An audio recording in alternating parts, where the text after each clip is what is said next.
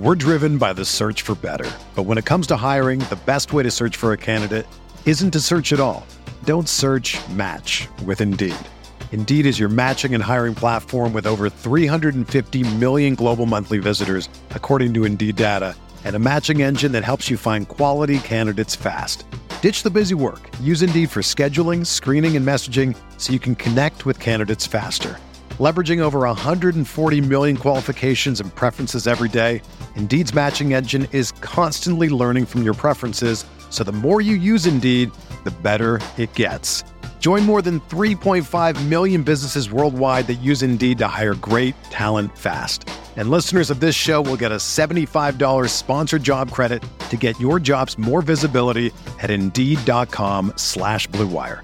Just go to Indeed.com/Blue Wire right now and support our show by saying that you heard about Indeed on this podcast. That's Indeed.com/Blue Wire. Terms and conditions apply. Need to hire? You need Indeed.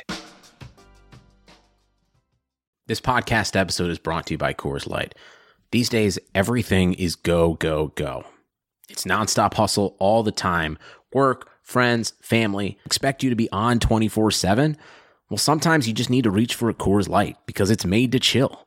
Coors Light is cold lagered, cold filtered, and cold packaged. It's as crisp and refreshing as the Colorado Rockies. It is literally made to chill. Coors Light is the one I choose when I need to unwind. So when you want to hit reset, reach for the beer that's made to chill. Get Coors Light in the new look delivered straight to your door with Drizzly or Instacart. Celebrate responsibly. Coors Brewing Company, Golden, Colorado. This is Greg Olson, here to tell you about my new podcast, TE1. On the show, I had a chance to talk to my fellow tight ends who have revolutionized the position from an extra lineman to a dual-threat superstar. And just like my guests have changed the game, this year, NFLSundayTicket.tv is revolutionizing your NFL viewing experience. Stream all the live, out-of-market NFL games every Sunday on your favorite devices and never miss a moment from your favorite players. Visit NFLSundayTicket.tv and use the promo code GREG88 at checkout and get 15% off your subscription.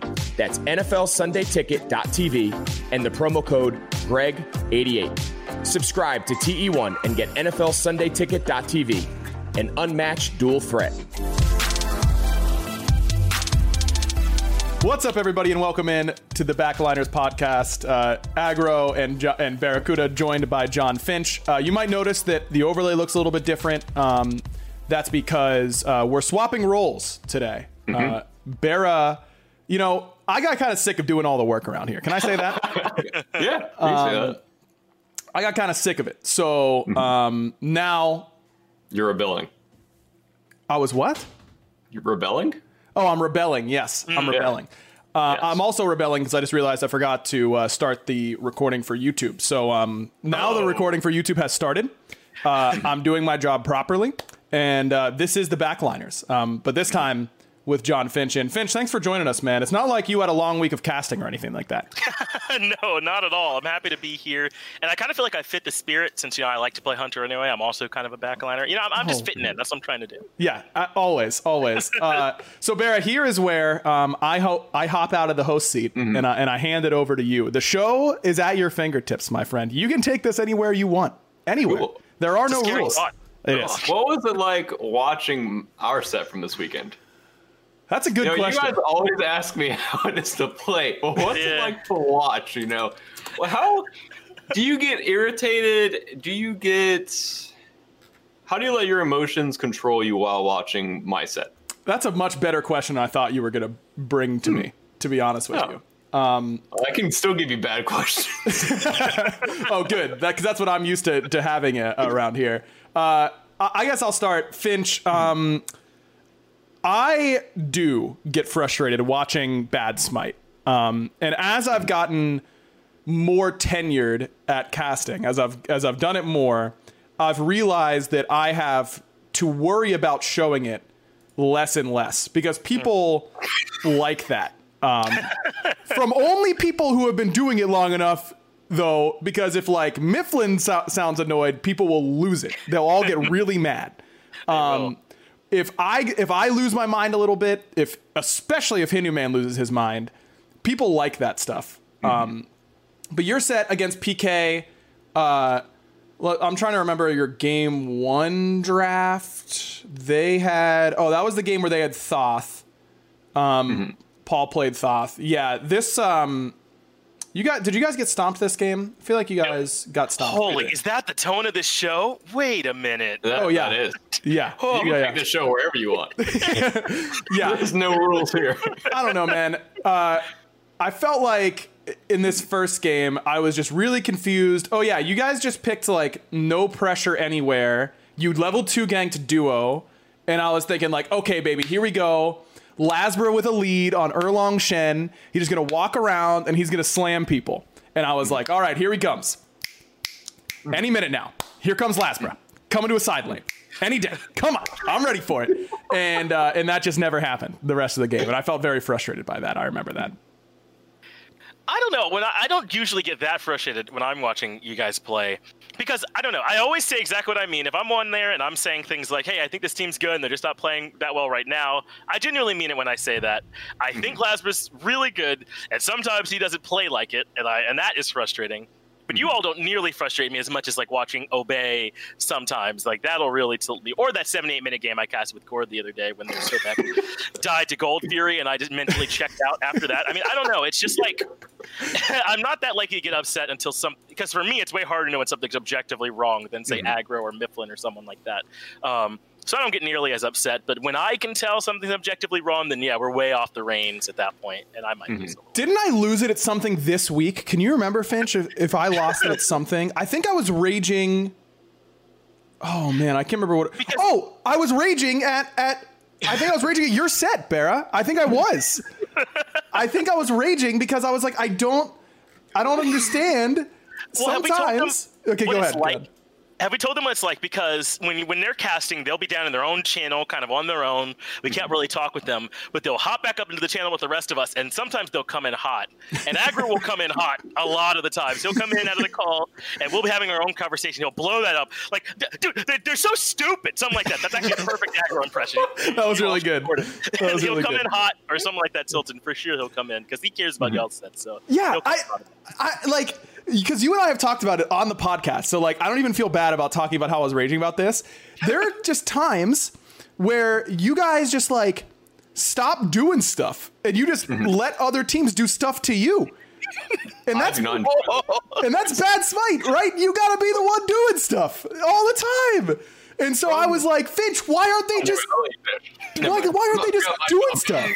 I don't know. I was losing it. That's a great question this week because I did lose it a little bit on that one. I remember now. From my perspective, Scary turned into a Super Saiyan at around level 8. And because we actually had, you say we didn't draft any pressure, which we had pressure in duo lane. I'll have you remember both games. And at level 8, okay. I was like, I'm going to rotate over to solo side. I told them I'm clearing the wave. I'm flying over. Yep. They walked away, and I was like, no, dude, come back. And so the next game I just picked Hachi, we ran it down. So, yep, I do remember that. You guys got off to a good start that game for sure. That does ring a bell. I actually heard your voice in my head. It was game one when Scary was just Super Saiyan, as you put it. And you were like, dude, when Scary gets a lead, that dude just like is the best solo laner in the whole game. And I just remember you telling like stories about playing with Scary when he gets ahead. And I kind of said something. I let that mental quote like transition into what I was saying on the cast, but I wasn't sure if that was a conversation that we had like on the record or off the record. So I wasn't going to say that you had said it, but that's a big thing that people do in all forms of broadcasting. Like not everything that players tell you is on the record, but you kind of use that as information to sound really smart and intelligent. And no one has to know that it isn't actually you. Okay. My next question is, how do you continue to fill dead space in games when it's one of, we'll say like, no offense, but like an SSG and a Sanguine set, like where there's not a lot of fighting in the early mid game, right? And you've already covered their drafts kind of in the early-ish phase. How do you keep talking? Because when as a pro player, when I'm watching those games, I just sit back, because there's nothing else to talk about. Like, I tell my chat about, like, these are why they picked these picks, and it takes about 3 minutes. And then after that, I'm like, okay. Action, please. Yeah. So you can go first, Finch.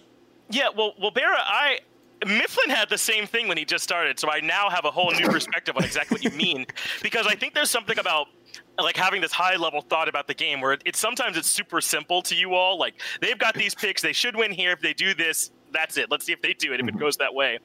And, like, I don't know. It's just our job to sometimes add a lot of stuff on. When I'm the one and Aggro's my two, I don't have to worry about it at all. I can kind of put my feet up, and I know Aggro will talk for 2 minutes uninterrupted. I'm sure you all remember the time when Aggro – where I once said as Chair 1, oh, Red Buff's being invaded, and then I didn't get to talk again until the next time Red Buff was being invaded. He talked that entire time until it spawned again. So a lot of the times I don't have to worry about if Aggro's there. He'll just talk on his own.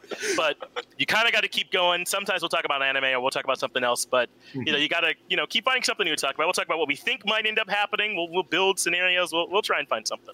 Yeah, that is both a very proud moment of mine, Finch, and a very embarrassing moment for me, is that I literally talked from one Red Buff invade to the next. I think Finch's primary job is Chair 1 or play-by-play guy, so his job is to call the action, and what he's supposed to do in those downtimes is basically just fill when I am out of my current point. I'm the Beyblade, okay?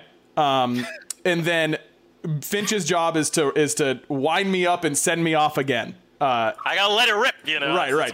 Finch is letting it rip, and I definitely take it. I kind of rip too far sometimes. I will admit that there are a lot of times where I will talk too long, but I don't know. I kind of view that as the job, like having fun and like sounding excited and calling like cool action, like that. That just kind of. That happens because we're all excited about Smite and we love doing it. That's where the job is easy for me in particular as the analyst. Like, I feel like I separate myself and have tried to separate myself as a caster during those downtimes to make sure the people are invested. A lot of our job is to show the viewer where the ball is, like explain to them what they should be looking at as the game goes on. And if you can walk away from a cast that Finch and I do feeling like you didn't need us, then we probably did our job really well, because we told you who you should be looking for, which team was expected to do what, and you go, oh, well, they won that fight because, their Hunbats got on top of they baited beads, and then the Hunbats got straight into the back line and they insta-killed the mage. Like, I don't need any analysis to help me with that. But if you didn't know that coming in, or you didn't know that a week ago, and from watching our casts, you kind of discern that was the big play, then in my mind, we've done our job.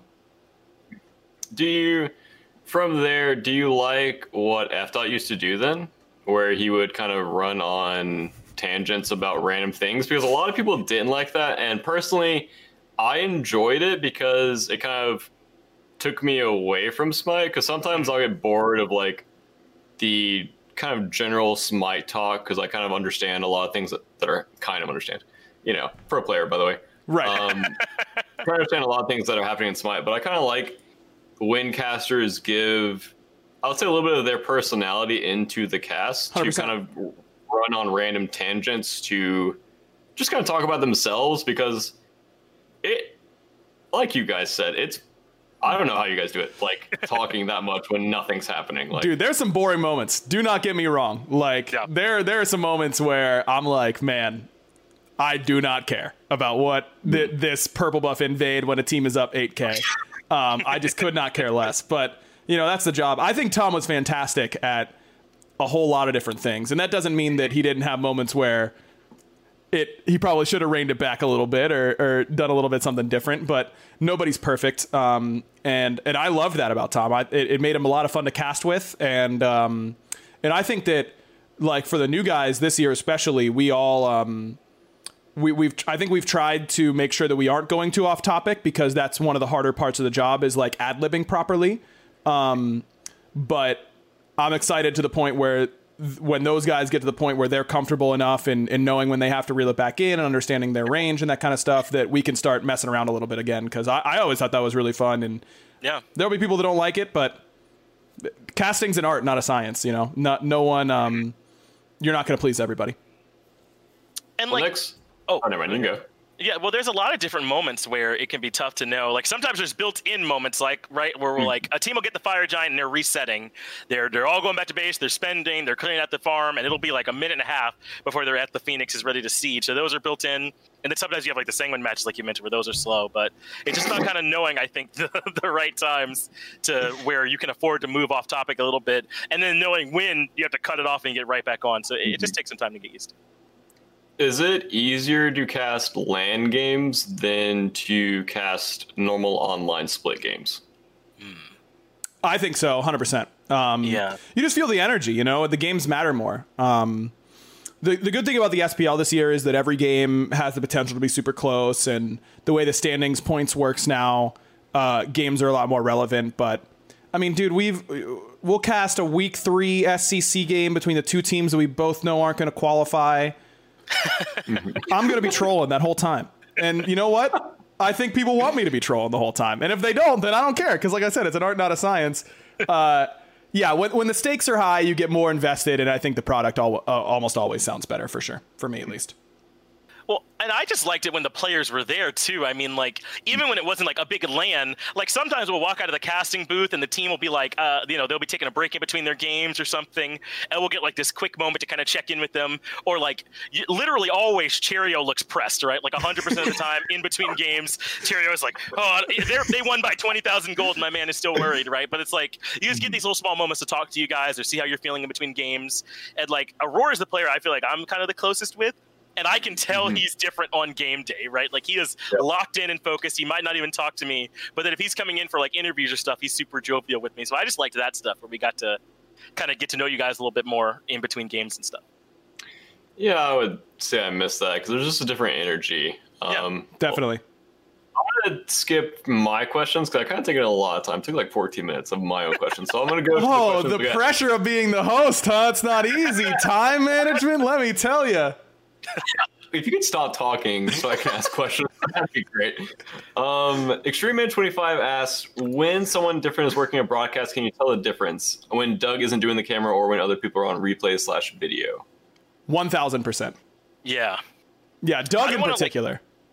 I don't want to throw anyone under the bus or anything like that, but it's just it's tough. I don't think they get quite enough respect for how much they have to do sometimes, especially Doug, because he does literally all of it. But you can definitely tell when Big Play Ray is doing the spectator or when Doug is doing the spectator, right? It's not, you can tell. 100%. Dude, Doug does not get enough credit.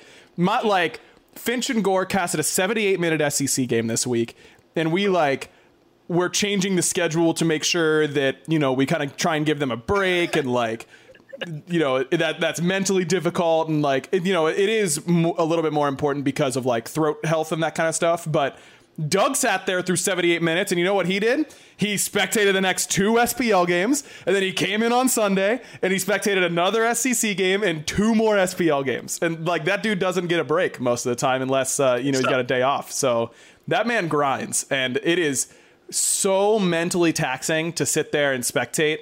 It is hard. I have a ton of respect for Doug because that is not a job that I think I could do. No chance.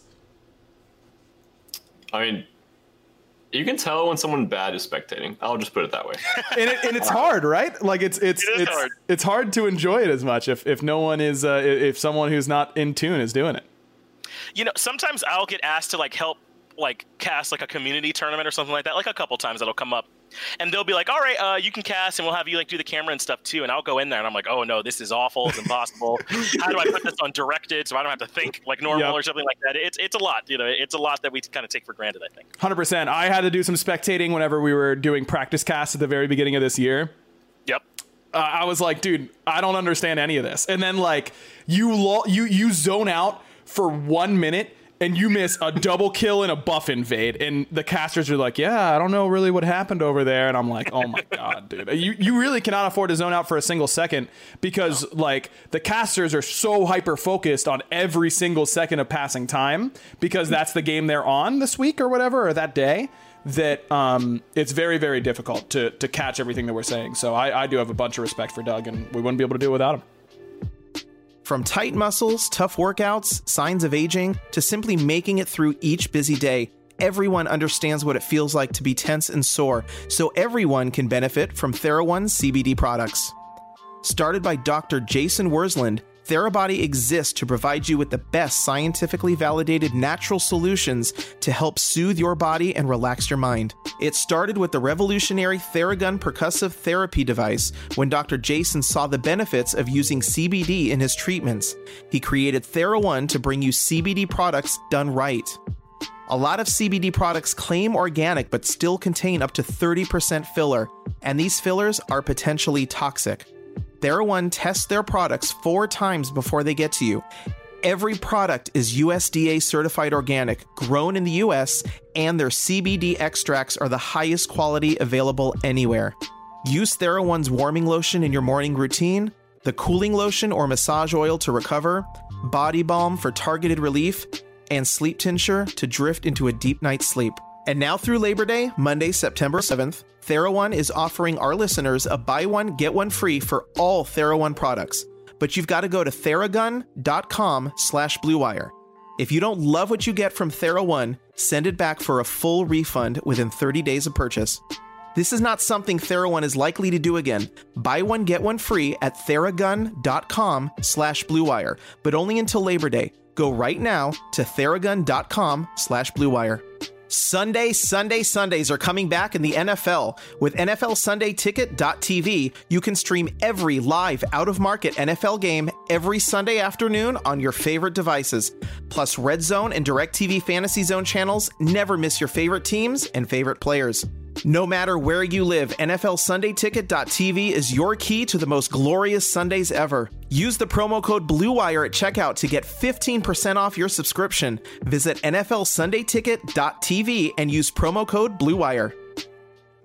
Nice. Next question by Byron123. What are some of the favorite team arcs and player arcs, though? Okay, this is terribly written. Sorry, Byron. Oh. They witnessed and casted like a player joining the league and rising to the top or an unexpected team making it further than anticipated. I have one if you need some time, Finch. Yeah. I think mine is Nika. Nika is one of my favorites because when Nika first started in the SPL, it was right when I had first started casting.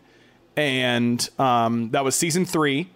And Nika was like, okay, doing okay some games, popping off, but for the most part, a little bit underwhelming. But he was a solo laner on a bad team. It's very difficult to be a standout in a situation like that. And then season 4 came around, and I still didn't think Nika was very good, but he was getting a lot of praise, and particularly from the he who shall not be named, was really gassing Nika. And I remember just being, listen, man, this is the story, all right? Yeah, this is the story, okay? And I was like, I do not see it, man.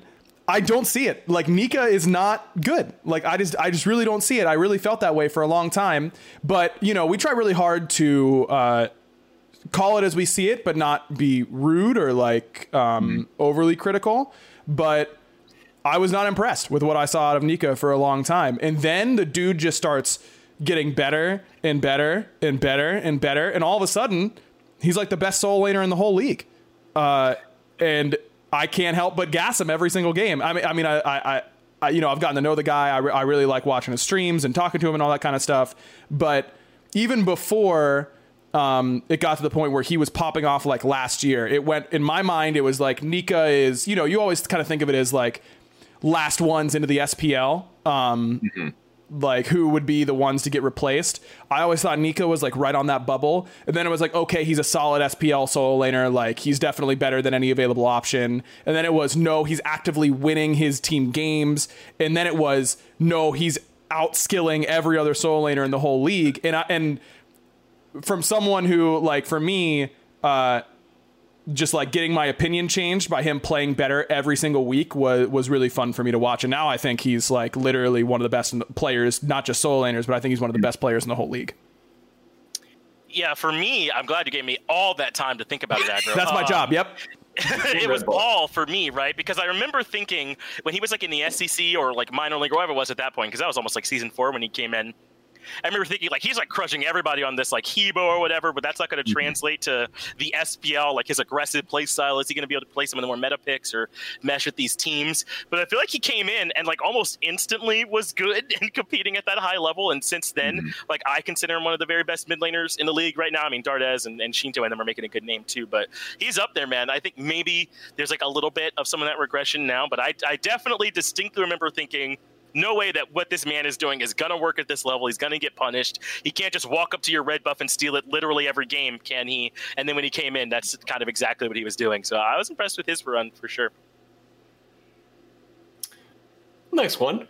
Okay, well, DJ Kobayashi apparently wants to congratulate you guys for being so awesome at preventing dead air. And then, oh, thank you. His question is, how much of that is encouraged by your superiors, the prevention of dead air? And how much do you prepare before the game to keep yourselves talking throughout the game? You can go ahead, Finch. Yeah, that's interesting. You know, Tom FDOT was a big fan of sometimes kind of like allowing there to be some space. And I think that was a lot easier when we were in the studio. Like that's a lot harder now when we're online because like you don't know if there's dead space because there's an issue or because they're like just taking a moment to think or something like that. So it's a lot harder now. But when you're in the studio, you can like kind of put your hand up like, hey, I'm just breathing for a moment. But I think there are a lot of times when it's good to just let the game breathe for a moment, you know, take a breath. We don't have to literally be talking wall to wall. But a lot of the times you want to make sure you come in with some talking points. Gore is really good about coming in with super relevant stats, I feel like. Like he'll do matchup stats or stuff like that. So I think he's one of the best at it now that we've got him on Smite and making sure he's got some of that extra stuff too. 100%. Gore is a prep beast. I think dead air and normal downtime and talking are two pretty different things. Dead air, it's kind of like, yeah, you know, we're wary of how long we're going in between each sentence, but a good casting is a conversation between two people who just both happen to be like really sick at talking is the best way to think about it. And at least that's what we're shooting for. And so when you're talking to your friend, you know, you guys are watching the game on the couch, you'll be talking a whole lot and then you'll both take a drink, you know, you'll both grab a chip or something like that. And having that 2, 3, 4 second little gap is good to kind of reset it. And Tom was definitely the best at that. I did some Chair 1 casting with Mifflin this week and last week, and he was saying that he's so not used to that. Like, he's saying that my breaks are very differently timed and like and stretched than other casters. And I think I got a lot of where I want to take my breaks and the length of them from Tom for sure. He was great at that. Next question from the Tailbone.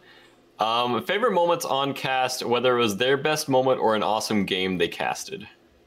It's a good question. I don't know which one I want to direct at. Also, no way left and right. It's kind of both left. Well, I've got one that comes to mind right away, so maybe I can go for it. The one that comes to mind with me, it just was like my favorite moment where I like genuinely freaked out, like having a cast. I don't know if you remember who it was. It was Energy playing Mouse. I want to say like it was Mouse, yeah. Yep. And they had like the big loop around play where they came all the way around to the back of the Fire Giant and were able to like make this big play. And if you go back and listen to it, I'm like straight up losing my mind basically during that play. But I kind of liked it. I think I was with Taco at the time. I think we built the moment pretty appropriately and then we kept the energy afterwards. I just kind of remember that being a moment where like literally in the room, like I was up out of my seat, freaking out, like what is happening right now? And Taco was like, okay, calm down, Finch. But I thought it was, I remember that as one of my favorite casting moments. I have two or three moments. I think, you know, that wasn't the question, Aggro. Jeez. Right, I know. Okay. My Chair 2 brain just can't help it. Okay, I'll try and speed it up. You're right. We're probably running out of time. Okay. Obviously, I do a ton of prep going into Worlds, and I've been particularly proud of my season 5, I think it was. Season 5 was E-United winning, right? Or no, that was Splice. My season 4. I was particularly proud of my season 4 finals cast. I felt like I really had a grasp of the meta and really understood what the teams were doing at a better level than most years. I felt the same way about season 6. I thought my season 6 finals cast was pretty good. And I was really happy with where I got in my meta understanding that year.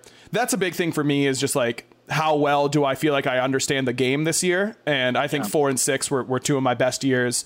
I had a really one moment that really stands out to me, though, when I think about it. And this is probably going to be one of the nicest things I've ever said to Finch, so hopefully it doesn't get too uncomfortable. But season was that which year did we do the Dig semi? Was that season 5? I think it's season 5, where I lost my voice when Moswall killed Fred when he jumped on him on Red Buff. I didn't have enough air and I tried to like pop off and threw out my vocal cords. And Finch was still fairly new. That was the biggest set Finch had ever done, and I'm kind of on that set to guide him there. And then I basically blow a tire on that set. And I remember feeling very proud of how Finch handled that set afterwards. And and I think about that as some of my better memories casting. Damn, it's hard to hate Aggro when he's gassing you like that. All right, we gotta love it. I appreciate you. That was a great cast, though. I remember it. I remember, like, because at that point I hadn't like gotten a ton of like individual gas then, but like Aggro came up to me afterwards. Hindu like pulled me aside and said he liked the cast too. So that was when I remember that one too. I felt a lot like, okay, maybe they can kind of rely on me a little bit now too. So I appreciate it. 100%. Yeah. It's your story arc. Oh, gee, it's Joe Locke says, if you were to find yourself stranded with limited supply, which caster would you choose to improve your chances of survival? Wait, which caster would I be? Which caster? You and another caster are stranded on an island with limited supplies. Who are you taking? I think we're dead no matter what.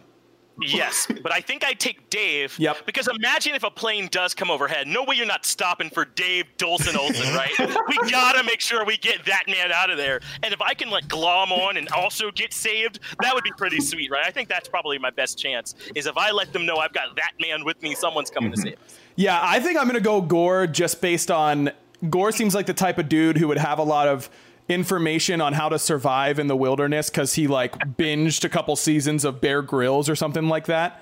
But let me make this very clear. I will not be contributing. I'm a dead weight in that situation. Mifflin and Hindu Man are active detriments.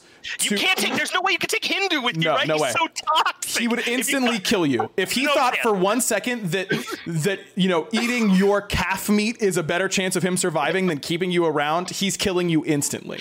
So and Mifflin will just troll because that's funnier to him than surviving. So it sure is. I don't think that either of them would be any help at all. That segues well into our next question by the Hythe. When does the pain go away? All right. So it doesn't. Life is just, it's a dark tunnel that you keep thinking that maybe there's light. It gets darker and there's no end. But also, you know, sometimes there's light. So, hey, some hope, I would say. Yeah, I'll just retweet what Finch said. Nice. Next question by the Aerodon. Which guest casters / analysts have been their favorites over the years, like when players are on the desk, etc.? Very good question. That's a really hard question. There's been a lot of good ones. Has been. Oh man, I think the best moment for any guest caster was definitely PBM calling Ionic a bitch. At that one land. That was one of the funniest things that's ever happened on a Smite camera, for sure. And it's no coincidence that it's involving Mike. But I think the best player caster, sorry to up the rivalry here, Barra, was Steve. I think Zap was the best agreed. Player caster. I know caster. You think that, but I don't think you're right, bud. I'm sorry. Actually, him or Tricks Tank? Tricks was good. I like both. Tricks was good. Tricks sometimes was like, you know, we had to really lead him to water, but when he got there, he drank well. You know what I mean? Like he required a little bit more direction, I think. But I didn't work with Steve. I was just a fan at the time, so it's hard to say for sure. You're forgetting the actual literal perfect human that is Demi, and when we would have him with us, dude. And how sick he... I'm sorry, Aggro, you made it too free for me and too easy to come in and crush you like this, and I'll take it. But yeah, Demi is a great person, just by the way, like just to talk to in between. Mm-hmm. He's fun to be around. He's a super cool, humble guy too, and then he's great when he's on the desk as well. So, and he was a trooper. There are tons of times that we put like Demi, Kelly, and like not really another other like pro, I don't feel like, on there with them, and they had to like stall and buy time, and I thought Demi was great at that stuff. Yeah, that's a great shout. Demi was fantastic. Well, he's just a great mind. Yeah, he's probably second favorite coach that I've had ever. Who was number one? You can't leave us on the Ro. Oh, okay, that's a good answer. Well, Ro's there right now. Ro is awesome, by the way. I love Ro. Dude, I'll just put that on. Did anyone else love my Ro? This is a Ro appreciation tweet. I loved my own tweet because I really did. I watched his interview and I was like, damn, dude, Ro is so sick. And I was feeling appreciative towards him. He works so hard and he is very harsh on us in a good way. Yeah. And he just wants the best for us. And he's really critical of himself and critical on us, which sometimes can be scary, but sometimes it's what you need to grow as a player. 100%. Sorry for talking. Next question. You're allowed to talk. 64.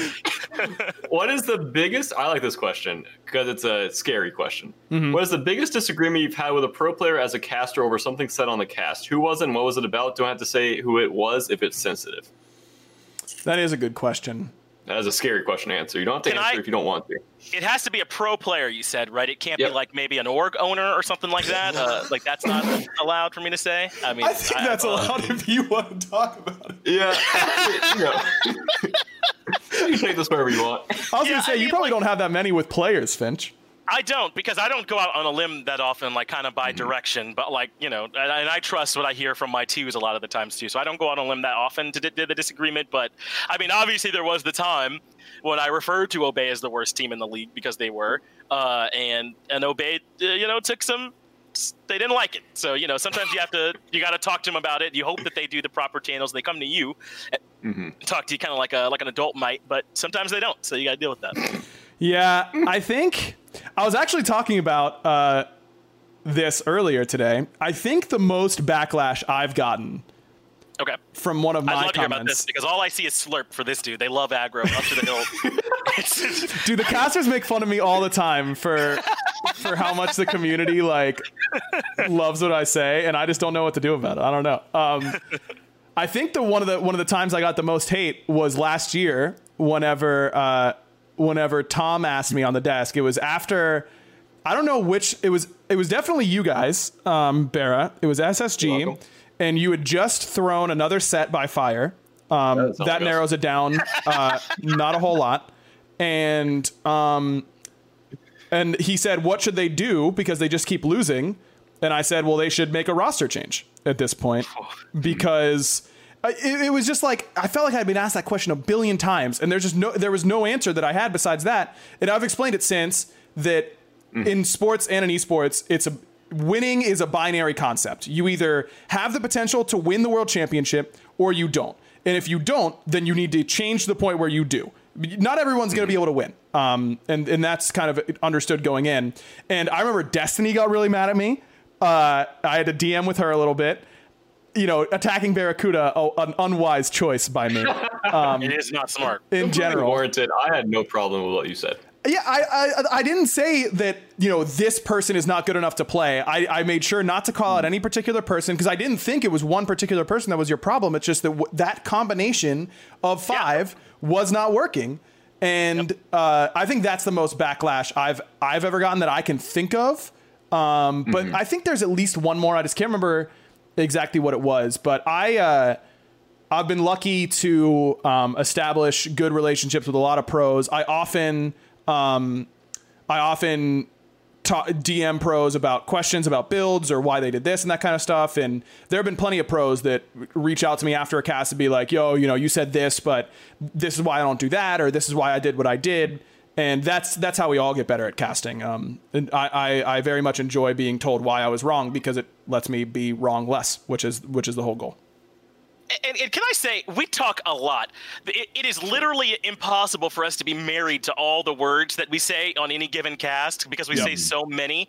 So I'm not saying that we shouldn't be accountable for what we say because we totally should, but I don't think that people should take it so much to heart, all of it, because it would be impossible for us to think, for us to hold all of that in us all the time, right? Right. Sometimes we are just talking to a certain extent. Exactly. So, especially on like comparisons and that kind of stuff. Like if we miss the mark on a comparison or something like that, or a phrasing, we're not going to die on that hill. We'll oftentimes say, you know, we're sorry. Like, yeah, it came out a little wrong. I've been talking for 5 hours straight. Like, my bad. And of course, we shouldn't make mistakes, but everyone does.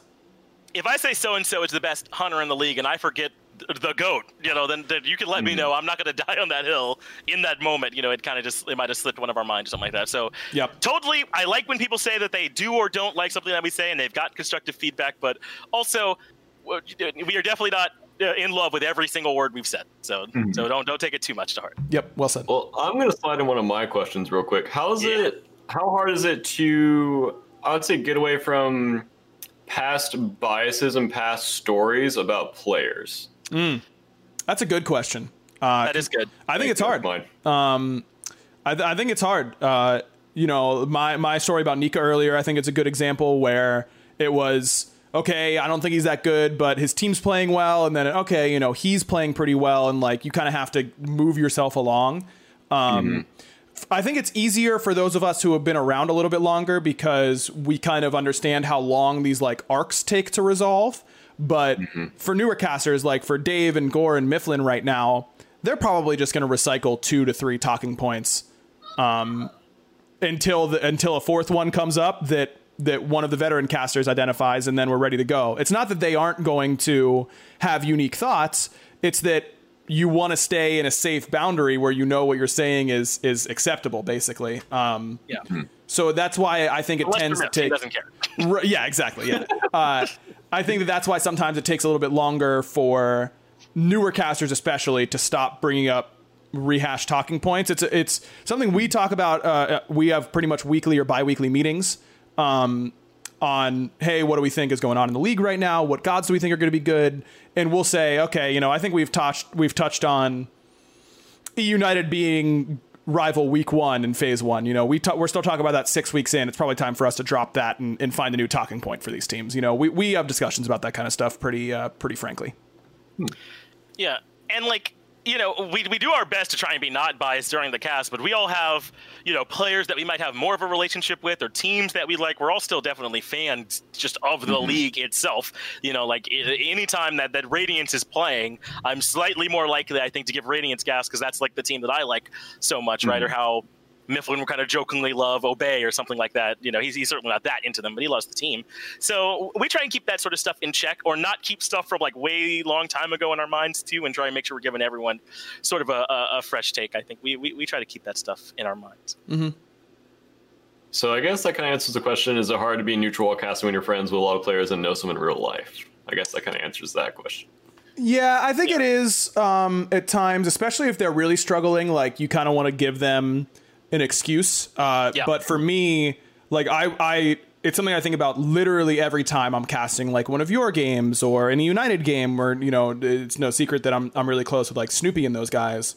I try to make sure, in fact, I will make sure to criticize something that I notice, because, you know, I see a million mistakes every game. I also miss a million mistakes every game. I'm not going to bring all of them up. It's just not conducive to a good broadcast. But for example, if I see like you make a mistake and it's on the fence of whether or not I'm going to say it, I'll err on the side of saying it to make sure that it isn't thought of like, hey, you know, he's not criticizing the people he's close with. I try to err on the side of being too harsh. I like it. Who's been popping off the most, both veteran and rookie-wise, by Miss Mace Windu? Woo-woo. Which player or which caster? I think he's asking which caster. Right? No, I think he's asking which caster has been popping off this year.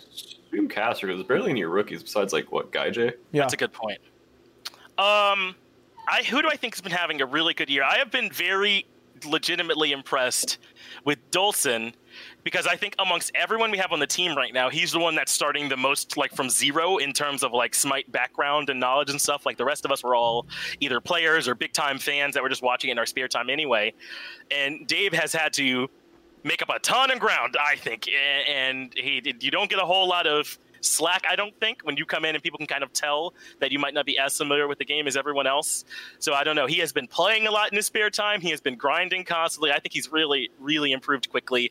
And now he's not just the most handsome, he's also very, very good. It's super annoying, you know, to deal with. Right. Like, what are we supposed to do about this, dude? It's getting out of control. We want him to have a weakness. Right. We can't find one.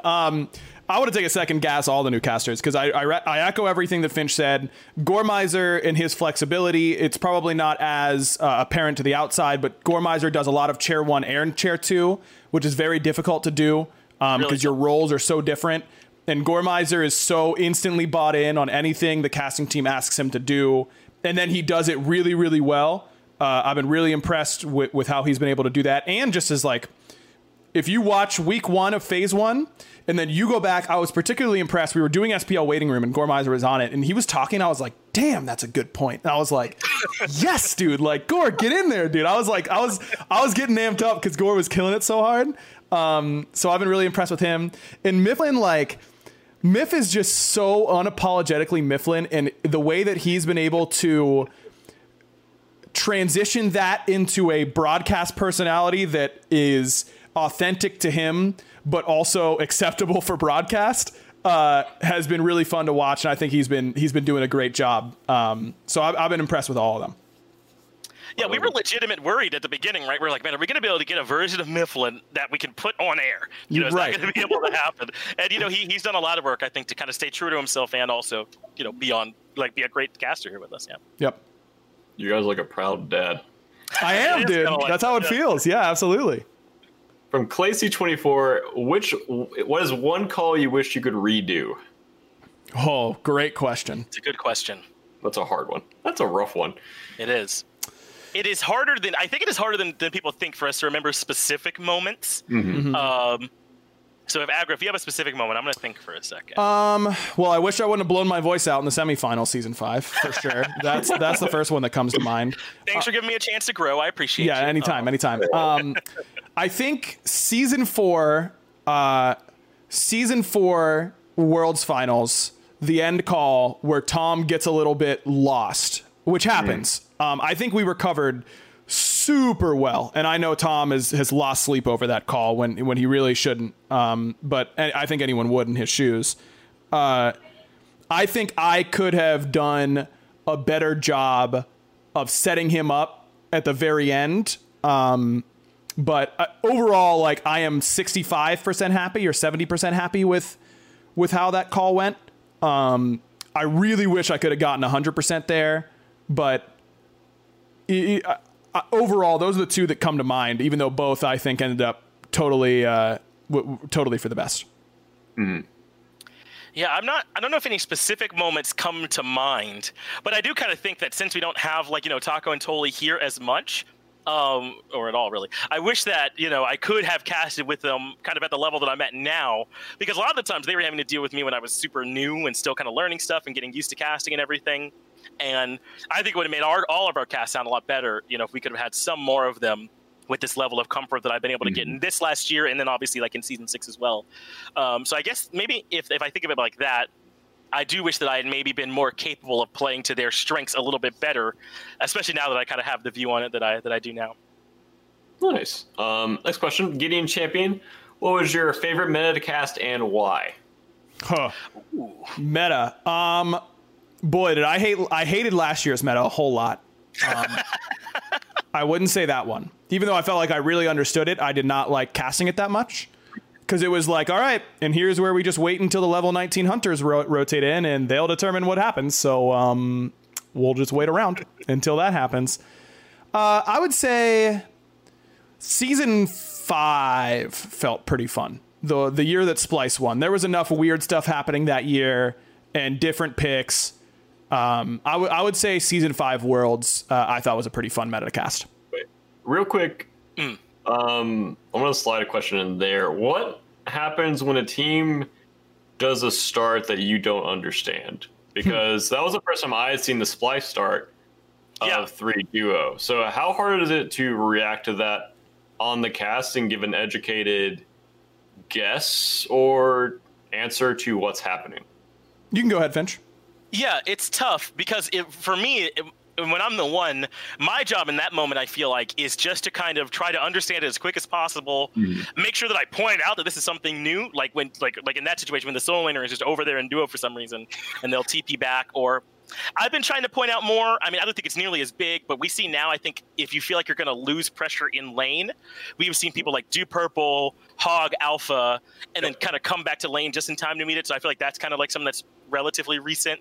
But I think my job is to just understand it and just say it as soon as possible and then get out of the way and kind of let my two start to make sense of it. Because the worst thing I could do is just talk over it for most of it. And I really would like to try and get out of there and let my two in as soon as possible. Yeah. Well, for that particular start, I had known about that one. I had gotten, you know, I talked to every team I can coming into Worlds about, you know, I'm not asking them for their specific strats, but like, yo, you know, is there anything that you think I should be ready for? And I'd gotten a heads up on that start. So I felt pretty confident in that. But in moments where I don't know, I think as a chair too, it's good content to admit you don't know. You know, you don't want to seem like you know everything all the time, because the pros are the ones who are on the cutting edge. And what I like to do is I just try and work it out mentally, which is not always a great call. On cast, I'm like, well, you know, I imagine that this would get the ADC ahead, but then if the enemy support does this, that might hurt it. But since they didn't do that, let's watch and see if they end up getting more, you know, if they hit level 3 first or something like that. And you just kind of pose the question, and I don't know, I just be pretty genuine in those moments, because those sorts of things excite me for sure. All right, well, sorry, Finch, what was your favorite meta to cast? My favorite meta. When did we get the new map? The map that we're on right now. That started season 5, I think. That was season 5. Yeah, season 5 start. Yeah. Well, I liked it a lot because it kind of felt like, because in season 4 I came in like right on the tail end, but going into season 5, I felt like I kind of finally got a chance to kind of learn everything along with everyone else. So that was kind of nice. Like, you know, I had Aggro, Tolly, Taco kind of helping me make sense of it. I got to talk to the pros some too. So I think it kind of felt like that was my first time when I was coming in competitively along with everyone else. So that I liked that a lot, you know, kind of getting to be a part of it from the beginning. Nice. I'm just going to pick a random one because there's a lot of questions left. Yeah, you're running out of time here, Barra. We're up against it already. See, for me, I'm not worried about time. All right. You can tell the guys at Prediction, and that's fine by me. Most awkward stories on cast regarding head scratching plays / stories, and that comes from Samuel with a lot of numbers after it. So most like head scratching plays. Yeah, just watch one of our replays from last year. Well, it's like sometimes you'll see big moments, you know, where it's like I feel like we could have gotten off the fire giant a little bit sooner, but like small moments come to my mind all the time, like. It's just recency bias, I think, affecting it. But you see, I don't know if you remember the Radiance play where like Adapting gets in there, blocks the Neath ultimate. It's nasty. Benji's still alive. And then he walks all the way down and dies to the Harpy. And you're like, I don't know, man. I just spent like the last 1 minute dumping my load, so to speak, loving that play from Adapting. And then now it's like, does this ruin it that he's dead all of a sudden? It's like, I don't know. You get small moments like that sometimes are like kind of hard to recover from. Yeah. I don't know. I kind of let myself get tilted. Because it's more entertaining that way. You all don't know, but there is a tilt aggro that'll happen sometimes. It's easier to tell when you're in the studio with them, but tilt aggro will come out sometimes, and it's hard to get him here. I can reenact it here. Okay, this is how I'm watching the game most of the time. I'm kind of leaned back, not very good for breathing, but you know, that's kind of how it be. And then someone does something, and I will sit up and I'll like straighten myself in my chair, and then I'm kind of leaned in like this, and then I look at my co-caster like, are you seeing this? And a lot of times Finch will give me the, yeah man, I guess, like I don't know how I can help you here, and I'm like, no dude, this is tilting me, and I start popping off that way. But yeah, I don't know if I see something head scratching, you'll know that I think it doesn't make any sense, because I'll say that doesn't make any sense at all to me. My job is to be there to give both facts and opinions, and in those moments where I'm giving my opinion that sucked, I let you know that I think it sucked. So I'm gonna pick one more question, okay? Because I like it. It's a decent one. By Tyler DeYoung 5, least favorite god to watch or comment on. Ooh, good one. That's great. I have a great answer already if you all want it. Yeah, give it. Yeah. It's Aphrodite, and it's because I have to talk about her from minute 1 in the game. So here's the thing with Aphrodite. Aphrodite invalidates like the first 20 minutes of the game, because it almost doesn't matter what you do. in the late game, she's going to be healing too much, and it's impossible to deal with, and back off does a million damage. And I'd spend the whole first 20 minutes going, yeah, it's only a 5,000 gold lead. Doesn't matter because Aphrodite's on the other team, and they don't have enough anti-heal. I don't know what I'm supposed to do. I just got to talk about her for the whole game. That's a good answer. That is a good answer. Mine is also my favorite guy, my least favorite guy to play against, or at least one of them. No, my least favorite guy to play against is Sobek. It's Bakasura, because never once have I thought, man, that Bakasura play was sick. I just can't get excited about it, dude. Really? Are you kidding me, Barra? Here's what you do. 4-3. Just face roll my keyboard. That's it. That's all you got to do, dude. I hate it. I hate it so much. I hate that god. Never once have I felt like I got outskilled by that character, even once. I hate him. Get him out of my ranked games. Get him out. Personal grudge. Yes, I do have a, I no, it is personal, for sure. It is personal. And Sobek, too, like, I also hate Sobek a lot.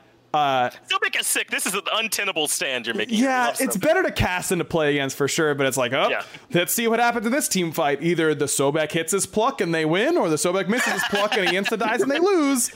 Like, here we go again. I don't know. That's kind of how I feel. But it's really Bakasura for the most part. Well, oh, wait, I've got another one. Yeah, oh. Persephone's pretty I've got another one. Yeah, Persephone, I just go, I'm sorry, dude. I don't know what you're knowing that even if you kill her, she still gets to kill you. Does that make it harder to play, knowing that it doesn't matter what you do? Like, I just don't get why she gets her mana back. Like, bro, you're literally We're like, okay, this is sick. Great pick. And then she just comes back, casts all of her buttons, and you die. Or she makes enough impact in a team fight where you lose the team fight. And... like, it was that play today where Persephone killed Wolfie's Raijin, like, down the lane, and he had, like, 3 plants there at the edge tower, and he just blew up Wolfie, and I was like, nice. Cool. Yeah. Great god. Yeah, that one's tough. Awesome. I have another one. This one's going to hit a little closer to home for you, Barra. Changa puts me to sleep. I hate it. I just don't. Going to say Jing. No. I thought you were going to say Jing too. Yeah, that would have really hit close to home. But this is at least a god that your team had a big hand in putting on broadcast a whole lot. Changa is just like resident sleeper, dude. Mm-hmm. I love Changa. You'll never. I am a notorious Changa hater. I hate that character, dude. Because on Box back in the day, none of the mid laners could hit any buttons, and so they just started playing Changa because everything's unmissable. And I play against Changa mid and scrims every day, and I wanted to lose it because I wanted to play Isis and Poseidon, both of whom are horrible to play against Changa, and I had no fun at all. Oh, it's because he has Beads Aegis on like a 15-second cooldown. Right, and you move the whole time, like really fast. You get movement speed while you're doing it. Yeah. Oh, I hate it. These are just personal grudges. You're not even talking about casting it. It's just personal grudges. Well, that's my casting. It's not like Changa or Bakasura. Yeah, that's right. That's right. All right, so I guess I'll ask the gorilla question, because Shao will be mad at me if I don't ask the gorilla question. Oh, yeah. I think Finch is wrong here, but I can't remember exactly what your position is. It's it's the old question that I was raging at Mifflin about months ago. 100 cloned Mifflins against a gorilla, a fully grown adult male silverback gorilla. I will give the one stipulation that makes this possible. If the clones all have like shadow clone jutsu tech from Naruto where they don't care about dying and they're all willing to run in and get smashed to smithereens, then I think you can do it, because only one of you's got to make it in the end, right? You can definitely win with 99 of you. If 99 are willing to die, you can do it. No, dude. How do they kill it? I don't understand how they even kill it. They can overpower it. 99 is a lot. Talk about surface area. They've got him covered, dude. Right, but that's what I'm saying. That's what I'm saying, Finch. Only so many. The gorillas are not actually that big, like mass-wise. Right. They're just strong. So there's only so many Mifflins that could be in contact with the gorilla at one time. 99 can't be on him at the same time. The first 20 are smashed to powder. I concede that. It's just that this gorilla's going to get tired. How many Mifflins? That is the only argument. Yeah. Yes, that is the only argument, is that the gorilla will get tired. That's the only one. Because if that gorilla has boofed some G Fuel earlier that day, it's game over. It is game over. No chance the Mifflins ever heard it, ever. If none of them want to survive, if they're all willing to die, you can do it. You can't do it. That's incorrect. Last question. What is your favorite way to eat bacon? And I will just say... bacon as just a slice of bacon, not on a sandwich, not on anything in particular, just one standard slice of bacon. because mine is the perfect combination between chewy and done, where it still has some tear potential. Yep. But when you're biting it, there's a nice crisp. Yeah, Barra's right on this, and aggro, as often is the case, is a fool here. You want bacon that's not too crisp. I don't want my bacon to be a complete horizontal line, but, you know, you want it to have some structure, some body, so to speak, to it, and but to still have a little bit of give, a little bit of chew. That is the perfect way to eat your bacon. Here's the deal. If I bite into my bacon and I get those little stringies at all, you know what I'm talking about? Like, I have to pull it apart. I hate my life. I hate it here instantly. I want, if I could grab my bacon, you mentioned straight horizontal. I want it flatter than the horizon. Okay. Yeah. And that sounds awful to me. And if I go like, if I do like the pencil wiggle, you know how you would like grab the end of the pencil and like wiggle it to make it look like it was waving. If I do that and it doesn't shatter into a million pieces, what's the point of me being here, dude? I want it crispy, okay? And what I tell restaurants, because they're scared to make it that crispy, as they should be, because a lot of people will probably complain. When I go to a restaurant, I'm at Waffle House, I go, yo, can I get some bacon? And you can basically burn it. That's what I tell them. Because that way I'll get it to where I actually want it. Right on the edge. It's perfect that way, dude. Crispy bacon is the best. It loses like all flavor the crispier it gets. Yes, it does. Nope, bro, it's so salty. It's salty and delicious, man. Salty burnt flesh. No, it's so good. Yes. Crispy. Dude. The crispier, the better. Barra, you actually picked the worst question, by the way. When I was in your chat earlier and I mentioned that you had to do... This was a good question, don't get me wrong. But someone had a very good random question. I feel like I need to bring it up because it's actually really good. Sorry. I'll let you finish. Right. That's fine. Right. No, take this is what it's like to chair one for aggro. You're learning. Yeah, exactly. Listen, what is the ideal t-shirt fit feel like? You know, like do you like the loose baggy? I knew you were gonna bring up this. Dude, that's a good question. Bro. Like, describe your perfect t-shirt. It's a good question. A t-shirt. What do you mean? Complicated. Oh my God. This is like, John, can you believe this? Okay, you're both named John Finch. Can you believe this? When I asked Barra what his ideal sandwich was, he goes, I don't know, bread.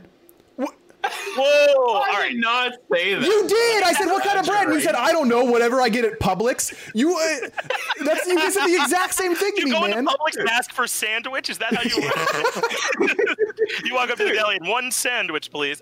Aggro will write like paragraphs about his favorite sandwich. It's not that complicated. It is. It's really not. No, neither is wearing a t-shirt. You put the t-shirt on and it's comfortable. And what do you want it to feel like? Describe it to me. A t-shirt. I hate you so much. You want it to come off your body just a little bit. You want it too tight and clingy. Yep. You want just enough give, but you want it still to not add too much, you know, shape to you. You don't want it to get too baggy or anything. Yep. It needs to be just a little bit off your body, I would say. Yeah, we're talking that light, breathable cotton, number one. That's big. Yeah, already too deep for me here, but I can sign. My God, you guys just don't like. What do you mean, dude? I don't understand. It's got. Keep going. Okay, like some t-shirts, you know, like you can feel the seam on your shoulder, like on the tops of your shoulders a little bit. That bugs me. That's got to be a lighter seam up here, or else it's gonna really make me mad. And just like. It's got to breathe. That's the big thing for me is breathability of the t-shirt is huge. The fit, like, you know, a shirt fitting is one thing, and Finch does the right thing in describing it. But like, I think we could all assume that we want the t-shirt to fit. I'm talking light cotton, top seam is really important. No tag, no tag. Hold its shape. It needs to hold its. I don't like shirts that'll get all foldy on you and wrinkly. Hold its shape. I need that. You want a TC Tugger's the only t-shirt with a knob on the front. You know what I mean? Yeah, but you can't make fun of the knob. I think you should leave, all of you, both listening and watching. Great show. This is it is the funniest show that's ever existed. Are you going to let Barra close the show now? Or? Yeah, Barra, do my normal spiel, and I'll do your bye. This is good. No. This is going to be good. Yeah, go for it. No, it's fine. You already took over. No, I don't want it anymore. I just wanted to ask you, what is light cotton? You know, like, sometimes the cotton blend is too heavy. I actually don't.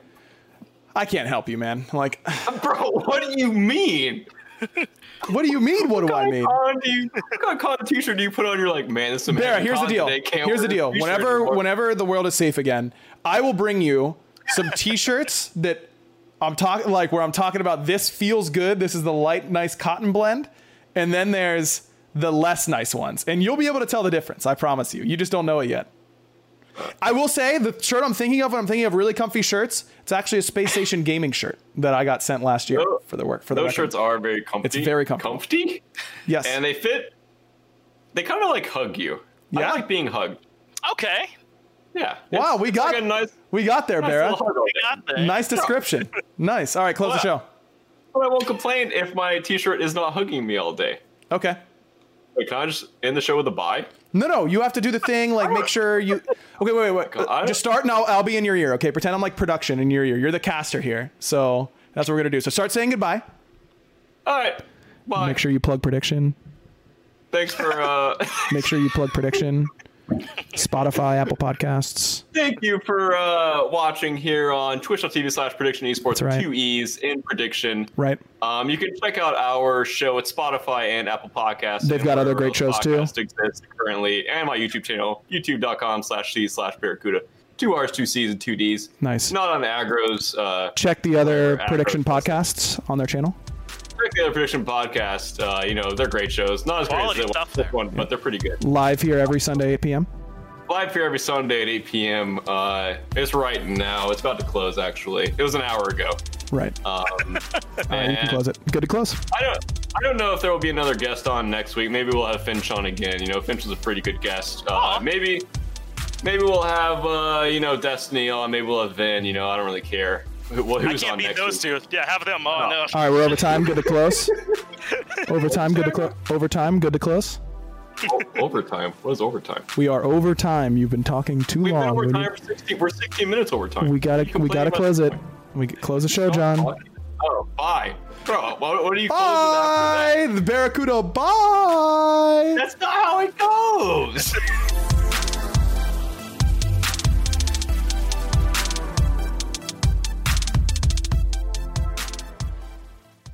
Sugar Ray Leonard, Roberto Duran, Marvelous Marvin Hagler, and Thomas Hearns. Legends, whose four-way rivalry defined one of the greatest eras in boxing history. Relive their decade of dominance in a new Showtime sports documentary, The Kings, a four-part series now streaming on Showtime. Whether you're a world-class athlete or a podcaster like me, we all understand the importance of mental and physical well-being and proper recovery for top-notch performance. That's why I'm excited that Unified Healing is sponsoring podcasts on the Blue Wire Network. Unified Healing is a new and super innovative global network of wellness centers powered by Energy Enhancement System, or EE System. If you haven't heard of the EE System yet, then you'll want to listen up. This technology promotes wellness, deep relaxation, purification, and rejuvenation. Wherever you are across the globe, access to a center is easy and affordable. Interested in experiencing the EE System technology for yourself? Go to unifiedhealing.com/bluewire to learn more and find a center near you. That's unified, UNIFYD, healing.com/bluewire. No material or testimonials on the Unified Healing website are intended to be viewed as medical advice or a substitute for professional medical advice, diagnosis, or treatment. Always seek the advice of your physician or other qualified healthcare provider with any questions you may have regarding a medical condition or treatment and before undertaking a new healthcare regimen, including EE System.